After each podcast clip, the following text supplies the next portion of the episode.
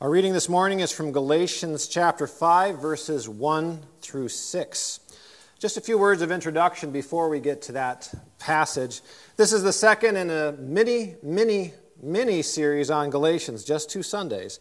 Last week we saw Galatians 3, verses 1 through 14, where we understood this idea that our salvation comes to us because we have faith in what Jesus Christ did for us on the cross. It doesn't come about because of our works. And Paul makes a warning in chapter 3 that if you start believing that the works can help save you, the works of the law, you'll be required to keep the entirety of the law and to, and to keep it perfectly.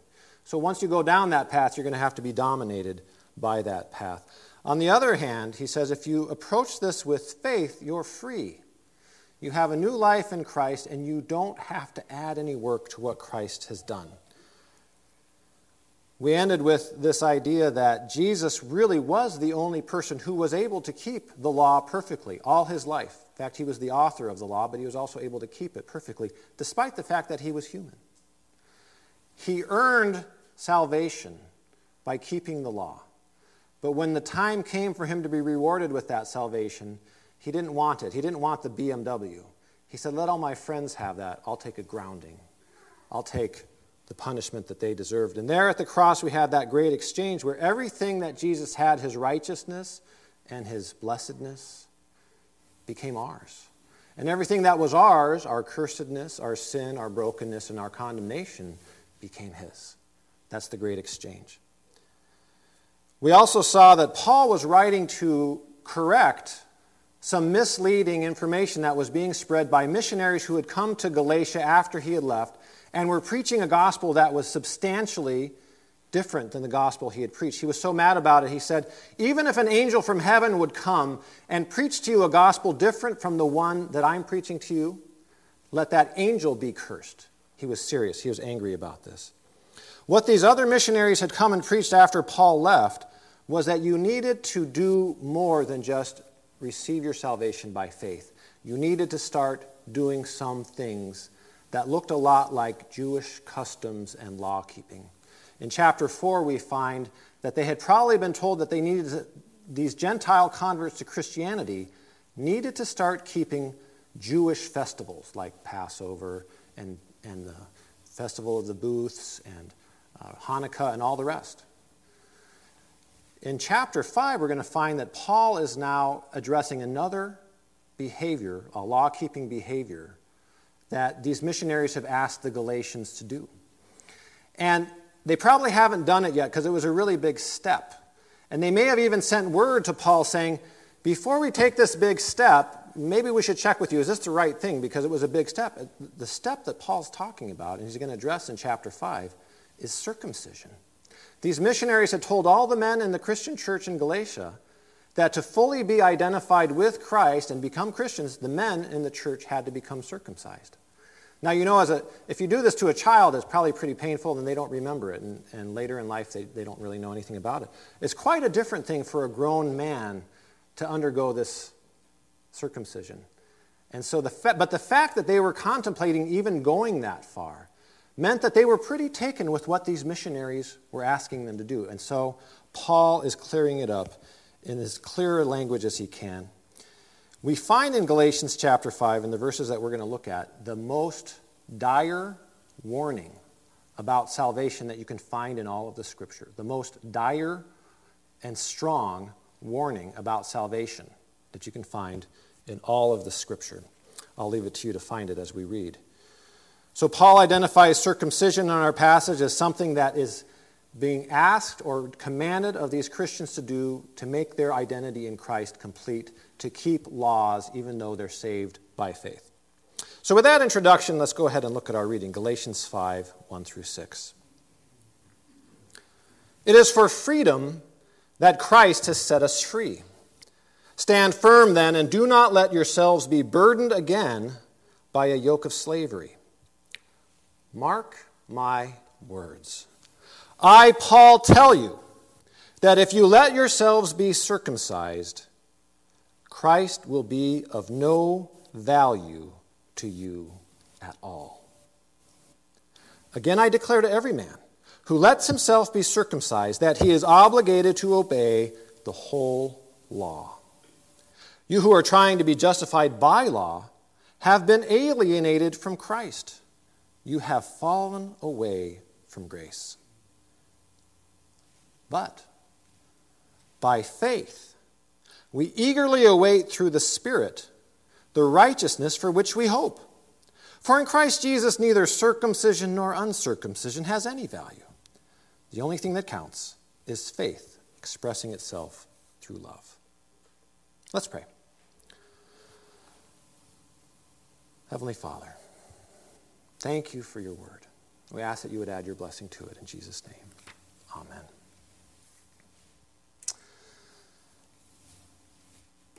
In the late 50s, the Russians launched Sputnik, this tiny little satellite like a ball with some antenna sticking out of it, and that really sent America in a tizzy because we had already started losing the space race, and there was this huge sense in America that we must be behind in math and science and engineering. And so, in a lot of schools around this country, something was introduced called new math. Anyone here experienced new math as a child?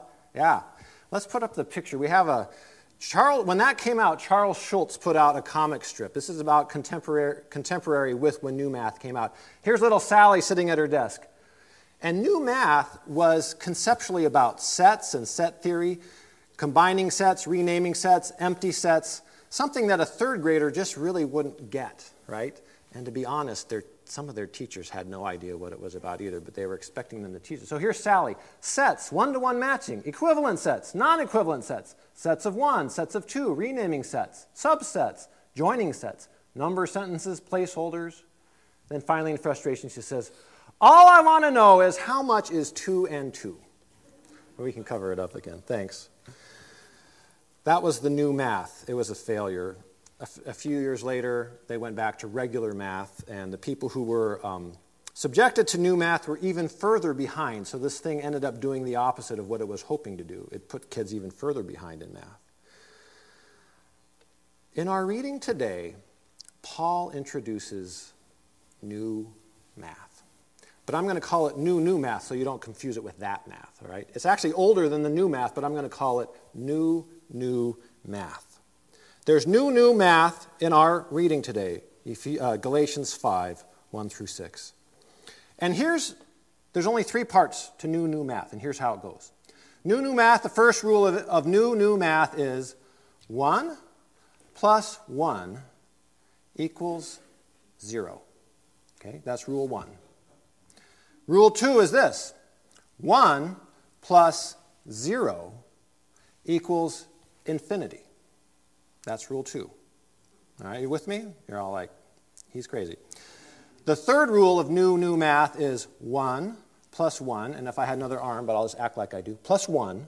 1 plus 1 plus 1 equals freedom. 1 plus 1 plus 1 equals freedom. That's the new, new math. Now, you really wouldn't want to trust your life to new, new math. You wouldn't want me to take new, new math and build a skyscraper for you to live in. You wouldn't want me to take new, new math and design a jumbo jet for you to fly to Australia in. Any takers? No. You don't want me to take new, new math and test the strength of a seatbelt in a child's car seat. You wouldn't want that. You wouldn't trust your life to new, new math. But you should trust your soul. You should trust your eternal life to new, new math. You'll see why soon. Let's go to our text, though. I want to unpack what Paul has for us here, because he's preaching into us, and we need to stand with him and hear what he has to say. He starts in chapter 5, verse 1, with this idea of freedom and slavery. Actually, the first verse of chapter 5 is capping off something that happened earlier. And some people think that the chapter really should start at verse 2, but I think, it's, I, think I like it here. It's about freedom. Freedom has, for freedom that Christ has set us free do not let yourselves be burdened again by a yoke of slavery. The old way of life is that you think you can earn your salvation by doing the law. And Paul has warned them. He says, if you start thinking that way, you're going to have to keep the whole law. Forever will it dominate your path. All right? If you, if you get on that horse of the law and you want to ride it, you will be unable to get off that horse. You're going to have to keep riding that horse, and you're going to have to keep keeping the law. And what he says is that trying to do that is slavery because the law becomes your master and your every action is dictated by the law. And you find that even though you want to get off, you can't. And you can't even keep all the law, and so you stand even more under its condemnation all the time. It's slavery with no hope of freedom. On the other hand, he says, be free. Be free in what the Spirit has for you. The Spirit sets you free from law keeping in ways that we'll see later. Look at verse 2, and this is maybe what you, you might have noticed. This, this is the strongest warning in the Bible about your salvation. You might underline it or make a note in your margin. The strongest warning in your Bible about salvation is here in verse 2. I tell you that if you let yourselves be circumcised, Christ will be of no value to you. Do we want to be in a place where Christ is of no value, none, to us? Do we want to be in a place where Christ, as other translations say, is of no benefit to us? That's what it means. Do we want to be in that place? Danger. That's a dangerous place to be. I don't want to be in a place where Christ is of no benefit to me. This is dangerous stuff. Verse 3. Again, this is a recap of chapter 3. I t- tell you, if you want to be circumcised, you're obligated to obey the entire law. Once you get on that, you can't get off of it. When he's talking about circumcision here, he's talking not necessarily about the physical act, although it was a physical act. It was the thinking that I can do something that will affect my salvation. I can do some work. We could translate it into the modern time now, and we could say, whatever it is you think it is, it could be a, a spiritual discipline that's life giving good, like prayer or fasting or reading your Bible or meditation.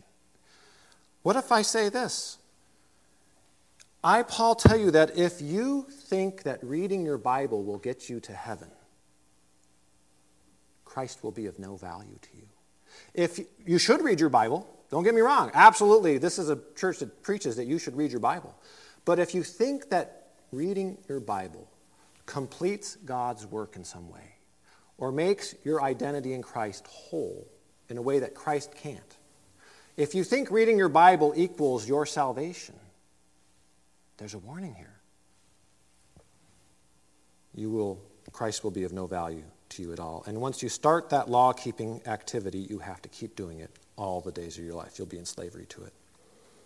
Verse 4 You're trying to be justified by the law, have been alienated from Christ. The New Revised Standard Version says, instead of alienated from Christ, it says cut off from Christ. It's as if this cord that separates or uh, com- connects you to Christ you take out these giant scissors when they open a new building and you cut this cord off right there. By your law keeping behavior, you are cutting yourselves off from Christ and his benefits that he gives you. Warning after warning after warning, a full three verses of warning. Don't do this. Don't cut yourself off from Christ. Don't fall from grace. This is heavy, heavy language. I don't want to fall out of grace. We don't want to fall out of grace. Verse 5 but it's not by works of the law, it's not by keeping the laws, the seasons, the, the festivals, it's not by observing circumcision, but by faith. We eagerly await through the Spirit the righteousness for which we hope. That righteousness that we want, that we think is the result of law keeping, only comes through faith. This is an excellent definition of faith. Faith is that thing in which we eagerly await through the Spirit righteousness and hope. That's a great definition. You can make a mark in your Bible there too. Here's a great definition of faith Galatians 5 5. Faith is this thing in which we eagerly await righteousness through the Spirit, and it's something that we hope for. It's an excellent definition of faith. Let's go back to the math. In these slim five verses here, Paul has laid out the new, new math. And let's look at how he does that. Let's go back to rule one. One plus 1 equals 0. Paul's saying this if you take Christ's one work and you add it to it your one work, call it super, uh, circumcision or any other thing that we might add to it. Normal math says you add things together, you get more. But new, new math says if you take Christ's one work and your one work, you get zero. You get no value at all. Now, this is hard to think of it that way, right? How can adding things together equal zero? This is more like subtracting. That's exactly Paul's point. If you try to add your work to Christ's work, it all gets subtracted out and becomes zero. There is no value there. You have, you have given up your salvation. You, have, you can't add anything to it. If we look at Mormon theology, one of the standard things that a Mormon would say, and I've spoken to Mormons and they'll say this, and, and they're very proud of it, is their formulation for salvation is this God saves us after. Anybody?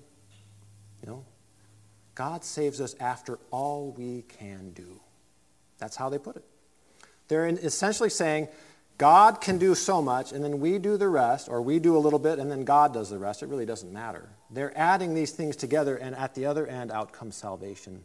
For them, 1 plus 1 equals 2, which is normal math. This is new, new math. Paul's new, new math says it no. Our Christ's work, if we try to add anything to that, the whole thing goes away. You know, this only makes sense if we were all of a sudden to stop right where we are right now and I want you to come with me in your imagination. Imagine that you are present on Good Friday, thousands of years ago, thousands of miles away. In the middle of the night, Jesus is taken from the garden by a band of soldiers, and you follow him. And he's judged in front of the authorities. And you follow him to the place where the soldiers strip him of his clothes and beat him and ridicule him and whip him and put a crown of thorns on him and leave him bloody and bruised and broken. And you follow him as he goes from that place carrying his cross to the place where he collapses out of exhaustion and somebody else carries it.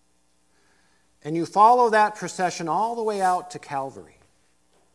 And you see as the soldiers take Jesus and they put him on the cross and they nail his hands and his feet to the cross in excruciating pain and they raise him up in the air and there he is bleeding and dying and wretched and broken and you understand in that moment just before he dies that not only is his body being broken, but the entire sins of the whole world are being placed on his shoulders, and all the condemnation is crushing him to death. And in that moment, you take out a ladder and you lean it up to one of the arms of the cross and you gingerly step up rung by rung until you're eye to eye with your Savior. And you look at him in the face and you see his eyes barely because they're swollen and bloody. And you tell your Savior, I really appreciate what you're doing here. This really means a lot to me. This is great. But it's not quite enough for me. I've sinned enough so that I know that what you're doing here isn't really going to cover all of that. So someday later, Jesus, as much as I love what you're doing here, I'm going to have to add something to this so that I can be saved.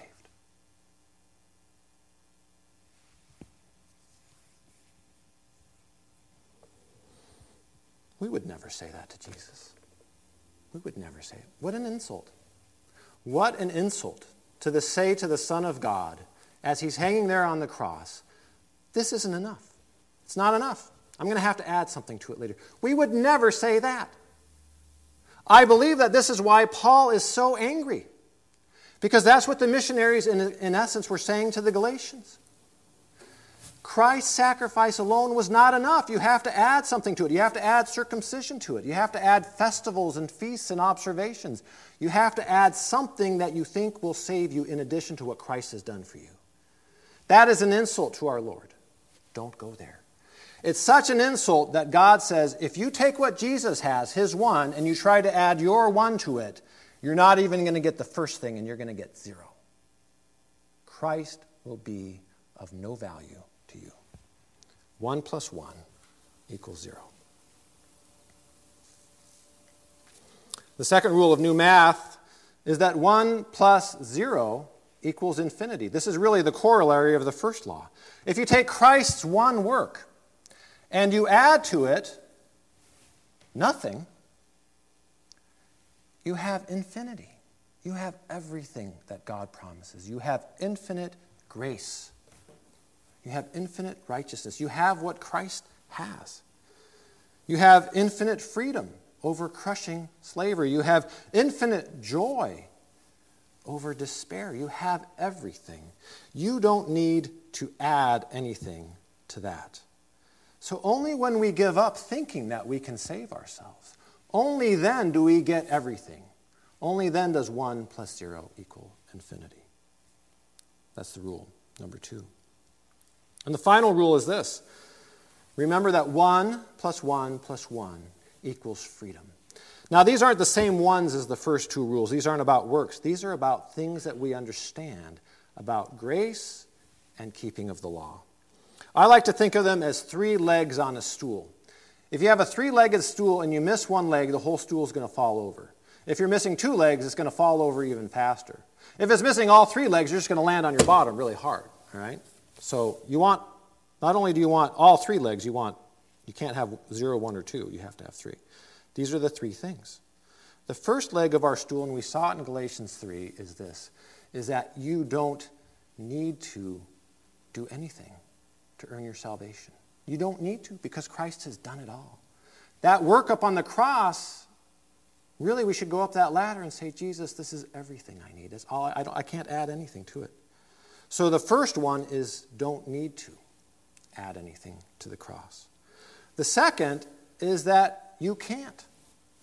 You can't do it. If you start thinking that you can, Paul warns us that once you start down that road, you can't get out of it, and you're going to have to keep the entire law perfectly all the time for the rest of your life in a form of slavery. You can't do it. So the first is you don't need to do it. The second is that you can't do it. And the third leg of this stool is that if you try to, you won't get it at all. Don't need to, can't do it, don't try, or you won't get it. Strong warnings in there. One plus one plus one equals freedom. Freedom is so important here. It's so important to Paul. It's so important to us. Freedom here is really freedom from having to worry about the law. In Eastern religions, we'll talk about karma this enlightened view of good and evil, where you keep track of all the bad things you've done and you try to do some good things to counteract them. That's slavery. That's not enlightenment and joy and peace. That's slavery. What Paul is telling us is we're free from that worry. We have freedom to stop keeping track of our own sins. It sounds kind of crazy. Imagine if I were to keep track of every sin I committed. First off, I don't think I can do that because I'm sure there's some sins I'm committing without even realizing it, right? But say that would just be a full-time writing, full-time job writing down all the sins that I've done. Then if I were going to try to counteract them by say going maybe run out and, and help somebody cross the street to counteract one of them, I would probably sin on the way there, so I'd have to take a note of that, and then helping them across the street, I might sin. My whole time would be spent balancing these scales, obsessing over this, and worrying about this. The freedom here is freedom from having to keep track of that. It's to free our time and our lives and the space of our lives to live into the world that God wants us to live into. That's what that freedom is. It's freedom to live, it's freedom to love the people God has put into our lives, it's freedom to enjoy the life that God has given us. It's freedom to serve the world in the ways God wants us to serve so that we can send His kingdom everywhere into this world. And ultimately, it's the freedom to die. When you have this freedom, on the last day of your life, you can go to your Maker in complete peace and serenity and say, No matter what I've done in my life, it's covered. Because Christ's one plus my nothing is everything. God will take care of me. You are a really dangerous person when you're free. Now, think about that. If you're free like this, you don't have to worry about anything. You don't have to be afraid of anything. Mostly, this is a freedom from fear. If I'm free and I have everything taken care of because God has done it through Jesus Christ on the cross, I, am, I don't have to be afraid of any conversation that I have about anything. I don't have to be afraid of any person. I don't have to be afraid of any government. I don't have to be afraid of bees or wasps or snakes or public speaking, although you could be afraid of public speaking because everybody is, evidently. You don't have to be afraid of anything. You don't have to be afraid of death. Nothing can shake what you have. And when you've got nothing to lose, you can be incredibly dangerous for God and do amazing things for Him. One plus one plus one is freedom. What about the law? Do we still need it? Paul asks himself that question rhetorically in several places. Absolutely, we still need it. We still need the law because when we fail, the law tells us we do. The law is our school teacher, it shows us our own failings so that we can repent. When we understand the law, we climb down that ladder from being face to face with Christ and we kneel at the foot of the cross. And we let the blood coming out of Jesus pour over us and wash us completely clean.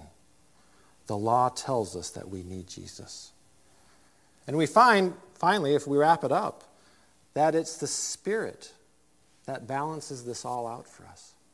Through the Spirit, we're able to do things that we're not able to do. We're not capable of it.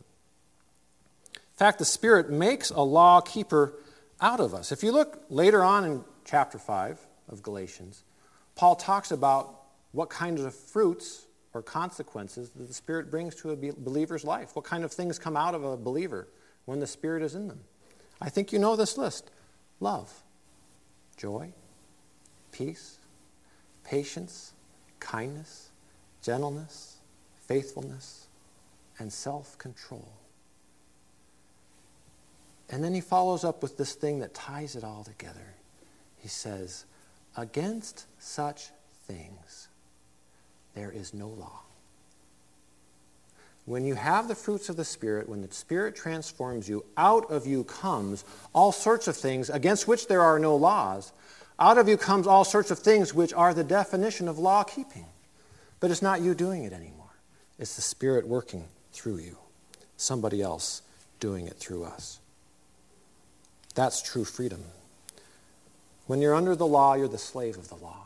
You have to keep keeping the law. You have to keep keeping the law. You have to keep keeping the law. Keep on keeping on keeping on and forever. It will be your master forever. But Jesus Christ died on the cross so we could have freedom from that law freedom from sin, freedom from death, freedom from the devil, so that we could have joy and peace in this new life and be afraid of nothing and be incredibly dangerous for God.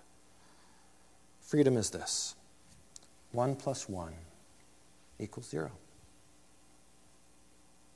1 plus 0 equals infinity. 1 plus 1 plus 1 equals freedom. Let's pray. Heavenly Father, thank you for Jesus Christ. Thank you for his work on the cross.